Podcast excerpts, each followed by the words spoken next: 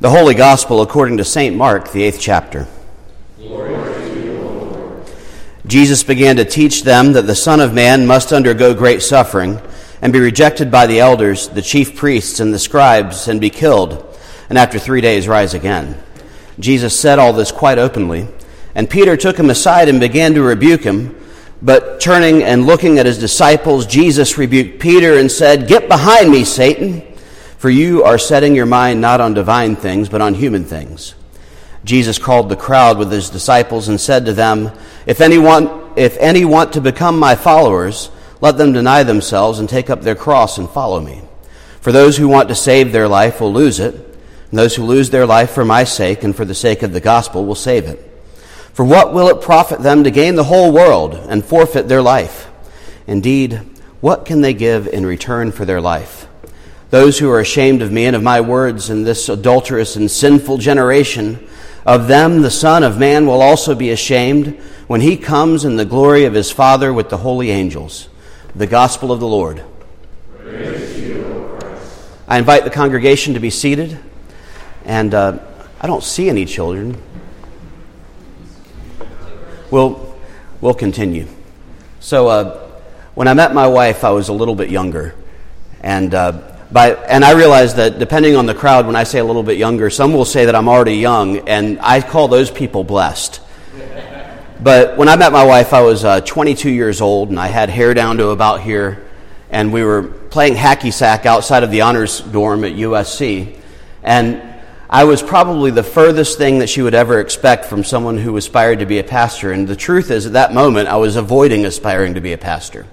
And uh, so I, I, think it was about our, our second date when she said, So, what do you want to do when you get done here? Because she was aware that I wasn't in any hurry to finish at USC. And that's true because I was in, in my first of what ended up being two senior years. And I said, Well, I, I think I might want to be a pastor. Now, now, she grew up like Pentabaptist, you know, she grew up in the Pentecostal Church of God. And so when she heard pastor, she thought either someone who was bivocational and did labor on one end and pastoral work on the other, but what she thought of really was a missionary. And she said, Are we going to move somewhere and live in a tent? I said, Honey, I've been called to places with air conditioning. And, you know, that, that was, now I've been fortunate that so far that's been true. But, you know, we hear in the gospel today Jesus talking about the discomfort of answering a call. We hear Jesus talking today about the, the discomfort of what it means to follow God. In fact, in our first lesson today, we have Abram and Sarai before their names were changed, who were living on you know his father's land. They were they were living a, a pretty good life, and God said to them, "I want you to leave your family, I want you to leave your land, I want le- I want you to leave behind your inheritance and your legacy, and I want you to go to this new place." And Abraham, Abram, being much more agreeable than I, than I would be, although he didn't have air conditioning at that point either, you know, he said, All right. And Sarah said, All right. And what's interesting is not only did he leave behind his family and his family's lands and his, his inheritance, but he also left behind his name. Now, I heard somebody say, and I have never researched this myself, so if they're wrong, then I'm wrong, and just bear that in mind. But I liked it, so I remembered it. I heard somebody say that what God gave to Abraham by changing his name was in, in the Greek name or the Hebrew name, the, the four letter name of God is Yad He Vav He, and the, the He in there is like our H. And so what God gave to Abram and Sarai was a part of God's own name, a part of God's own self, a part of God's own identity, as a sign of the faithfulness that Abraham had had, and a sign that the faithfulness that God was going to have you know, not only did Abraham leave behind family and friends and property and inheritance, Abraham left behind his very identity with which he grew up. You know, this is not a call that we take lightly when God calls us to do something. You know, we, we think about Paul. Paul, who was pretty comfortable living his own life, and then, you know, there, there are now tours of the missionary life of Paul that go, and the maps, when you look at them, go kind of like this, right? And you hear about shipwrecks and you hear about prison. Here was another person who answered the call of God. And one of, the, one of the quotes about this that sticks out in my mind is a man named Shane Claiborne. And he said, Everyone thinks that, you know, following God and accepting Jesus is going to be something that fixes your life. Well, I found Jesus and it messed my life up. And you know, in a lot of ways, that's, that's kind of my story too. I, well, I, I, when I met my wife, I probably was doing a fine job of messing my own life up, and I didn't need God's help at that point. But I did have plans. I, I was planning to be a, a psychologist and be licensed and do marriage and family counseling and all of this stuff while I was avoiding ministry. And uh, as, as I was really sitting down to think about, you know, what is it I'm called to do, when, when I met my wife, and I realized that either she was going to be my wife or she was going to be some, someone who was very important to me in my life. That I didn't want to be kind of the loser that she was dating when she took me home to her mother you know, I wanted to be somebody who had a track and somebody who had a plan. And I realized that eventually it was going to lead me to seminary, and there was no getting around that. And so I, I decided to stop resisting at that point. And, and it did, it changed my plans a lot. We, we hear Jesus talking about what it means to follow the call of God. And he says the Son of Man will suffer and he'll die. And, you know, we, we have our expectations for what it means to follow God. Mine was air conditioning. But, but the disciples, when they were thinking about what it meant to have a Messiah and follow the Messiah who is called by God, they had very specific expectations about that, what that was going to be. You know, now we can talk about Revelation and we can talk about, you know, all the, the wild imagery in there and we talk about, you know, in, especially in, in our current culture, we hear the word end times and it doesn't necessarily sound like the glorious return of God to redeem creation and recreate it and resurrect it. So that the kingdom of God and the kingdom of the creation coexist and God reigns in a way that brings finally peace and justice to the world where we then coexist and the lion lays down with the lamb and all these things. We hear the word end times. We think fire and brimstone and we think calamity and we think war and all these other things that come with that image. And, you know, in some ways, this expectation hasn't changed a whole lot because remember who the Jewish people are. The Jewish people are a people who are in and out of ruling themselves and being ruled by opposing powers. And so when they think of what a Messiah is, a Messiah who's going to be a king like David, under whom the, the Jewish people had their own laws and their own rule, they think of somebody who is going to be a mighty warrior who's going to crush their enemies underfoot. And we see the Psalms and we look at the one of my favorite psalms because it was a song that uh, we sang at Lutheridge during Music Week is by the waters of Babylon we lay down and wept for Zion. And I always thought, what a beautiful image. You know, these people who are in captivity and, and they're just mourning their homeland. And they're laying down by the rivers, wondering what it would be like to lay by the rivers of their homeland and longing for that place where they are a people and longing for that place where they have a name and longing for that place where they have a legacy. And then you get to the end of the psalm and it talks about dashing the heads of their enemies' babies against rocks. And all of a sudden it changes. And, and this is really what the people of Israel are expecting is for God to become present and manifest through this Messiah in a way that is going to cast down their enemies, that is going to crush hell underfoot, that's going to lead a mighty army or at least carry us, or at least do something that's going to get those Romans who are ruling our land and kick them out and make us rise up as a people. And here is this person who Peter had just confessed to be the Messiah, what, two verses earlier? And then Jesus says, Okay, so I'm the Messiah. Well, here's what it means to be the Messiah God has sent the Messiah to suffer and be judged and be killed and what Peter and the rest of the disciples don't hear because they're still having all kinds of anxiety over, you're going to die, is, and be raised after three days. And Peter rebukes Jesus, and I read in uh, the Working Preacher uh, commentary this week that uh, the word that we translate as rebuke can also be translated as shut up. Can you imagine Jesus saying, The Son of Man has come and he will go and suffer and die and rise. And Peter says, Shut up, Jesus. You know, it's, it puts into mind what an emotional thing it was to hear. It puts in mind what a close relationship Jesus and Peter had. It puts in mind just what kind of anxiety and fear and, and hope and this desire for this new thing that this Messiah is going to bring was all wrapped up into that moment when Peter realizes that his hopes and his expectations are not what he was going to get, but he was going to get this other thing, and he doesn't know what that looks like.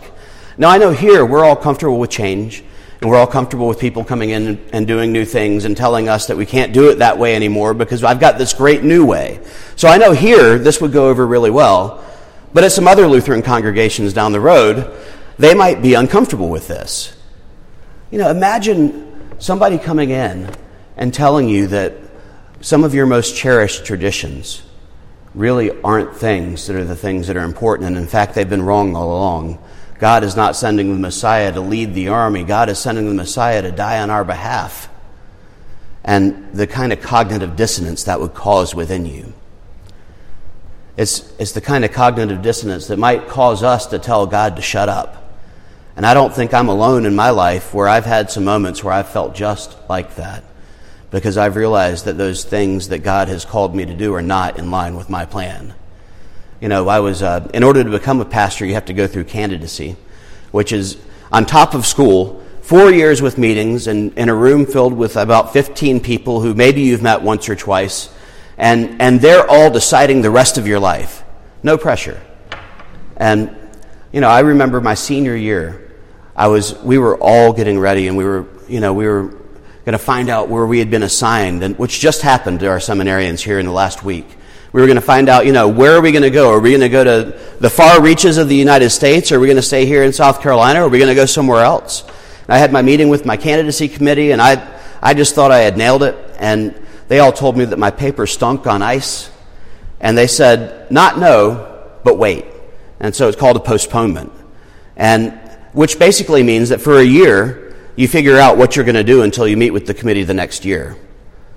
So you can imagine the feelings that I had about that. You know, the first one was anger, which is normal, which is, why would you do this to me? And, and the second one was an intense embarrassment. And the third one was, how am I going to tell my wife? And then, how am I going to tell my classmates? And how am I going to tell my parents and my church who had, who had supported me through seminary? You know, how am I going to, you know, how am I going to be me when this is now a part of my story? And this is not what I wanted to be a part of my story. But you know, over the course of that year, I ended up being able to do a year of clinical pastoral education at Palmetto Health, and I learned to be a chaplain. And then after I finished that year, I ended up being a hospice chaplain for two and a half years. It's one of the best things I've ever done in my life. If I had been approved that day, if I had, if I had gotten what I wanted, then I would have missed out on one of the best opportunities I have ever had that's molded and shaped me Help me to be a better person. Help me to better, be a better pastor. Help me to be a better husband. And, you know, I, I might have done fine. But I was also really cocky back then, and I, I knew just about everything. And sometimes the best thing that can happen to us is, we can, is to be tossed off our pedestal a little bit. I would have missed out on that opportunity had I gotten what I wanted. As we, as we think about Lent, as we think about what it means to be the church, what it means to be the people of God, we live in a time that feels so uncertain. Like every third article that I see on Facebook or on, on any church thing is how the church is collapsing, how congregations are losing people, and how anxiety is just racking everybody. And, you know, we had at the end of our year in our Synod budget, you know, this, this kind of moment of anxiety when we were looking at the mission support. And mission support is the portion that you send to the Synod every year. And realizing that it's continued to go down every year. And all the work that we do in the Synod and all the miles that we drive, you know, we're going to have to figure out which ministries do we cut, which ministries do we maybe stop, so that we can be faithful stewards of the resources we have as a Synod and be able to have a balanced budget. You know, that kind of anxiety where it looks like not filling a full time position with another full time person when one of our people leaves. It's, it is, or, or in this case, passed away, which was, you know, another moment of great sadness for us. You know, it's, uh, it's that deep, bone deep fear and anxiety and frustration. You know, not just are we going to keep the lights on, but are we going to be here? What does it look like to be the church in a world where it feels like people don't care about the church? Now, now here's the good news. If you look 100 years ago, you'll see articles in the paper that says nobody comes to church anymore. And everyone, you know, how is the church ever going to get by? You know, if you if you look at look at the story of Jesus, we have in John 6 one of the greatest moments of Jesus' triumph in his ministry as we understand it, the feeding of the 5,000. Y'all remember that one where, where Jesus is teaching these 5,000 people in the field, and the disciples look at him and say, Well, how are we going to feed all these people? And Jesus said, Well, well y'all feed them. You know, it's that moment where we hear God will provide, and we wonder how, and then all of a sudden, loaves and fish feed everybody, and it's overflowing. And then the people leave, and Jesus goes off, probably to rest because he's tired. And then the next day, the people come and find him, and he's frustrated, and he says, Y'all didn't come to find me because you found the Spirit. You came to find me because I filled your bellies with loaves and fish. And it turns out to be one of the biggest failures in Jesus' ministry because people are people and don't understand what's going on. So Jesus decides to lay it all on the line. And he says, unless, unless you eat my body and drink my blood, then you'll have no share in me. Only if you eat my body and drink my blood will you be a part of my kingdom. And, and so what happens next is that great Billy Graham moment where millions of people flock. No, it's not what happened. The 5,000 abandoned him. And then the, the couple hundred that were close to him abandoned him. And Jesus looks at the disciples and says, Are y'all going to abandon me too? And this is, you know, Peter Lord, to whom shall we go? You have the words of eternal life, the words we proclaim before the gospel, that often is set to this happy tune, you know, and, and we think of this moment of triumphal confession. But what they are is words of comfort to Jesus in his moment of failure. Words to Jesus in a moment where he is legit asking, Are y'all going to abandon me too? Am I going to be alone in this? And isn't that a feeling that we can all identify with? When Jesus turns away from the disciples after he says to Peter, Get behind me, Satan, because your mind is not on the things of God, but your mind is on the things of humanity. Jesus turns to the crowd and says, If anyone wants to follow me, and think about for a minute just what a subtle kind of dig that is. Because he's got 12 people who have been traveling with him, left families, left parents, who left comfortable homes, who you know, at some point in the gospel are worrying about where they're going to sleep and what they're going to eat. I mean, these people left behind air conditioning and the comforts of home as it was equated back then, right? And then he turns away from them and he says, If anyone wants to follow me, then you have to take up your cross and follow me. For anyone who wants to save their life will lose it. And anyone who loses their life for my sake and the sake of the gospel will find it. And he lays it on the line. Because that's what the gospel calls us to do. It calls us to lay it on the line. And so the good news for the church, whether we're growing or whether we're shrinking, whether the church as we understand it is going to be here in 50 years or whether the church as we understand it is not going to be here and God will raise up a new thing, the good news is that God has a plan and God's working that plan. The bad news is the plan may not necessarily involve the things that make us feel comfortable. But God is calling us God is calling us in those places where we feel alone and afraid to have hope. God is calling us in those places where we see again another school shooting. And it breaks our my heart has been constantly broken ever since I heard about Parkland, and I just don't know what to do about that. And and it has been on my mind. And part of what's been on my mind is just how much that divides us as a nation and as a people. It divides us as to what to do, as to what a proper response is. And, you know, nobody wants more kids to die, despite what either side might say about the other side. And, and I don't think anybody says that not having any, any means of self defense is the answer. But, you know, think how, how angry people have been over this. Think how much it's divided us. And, and how uncomfortable it makes us to realize that something has to change. You know, what it is, that's for other people with a different pay grade than mine to decide. But something's got to change in this.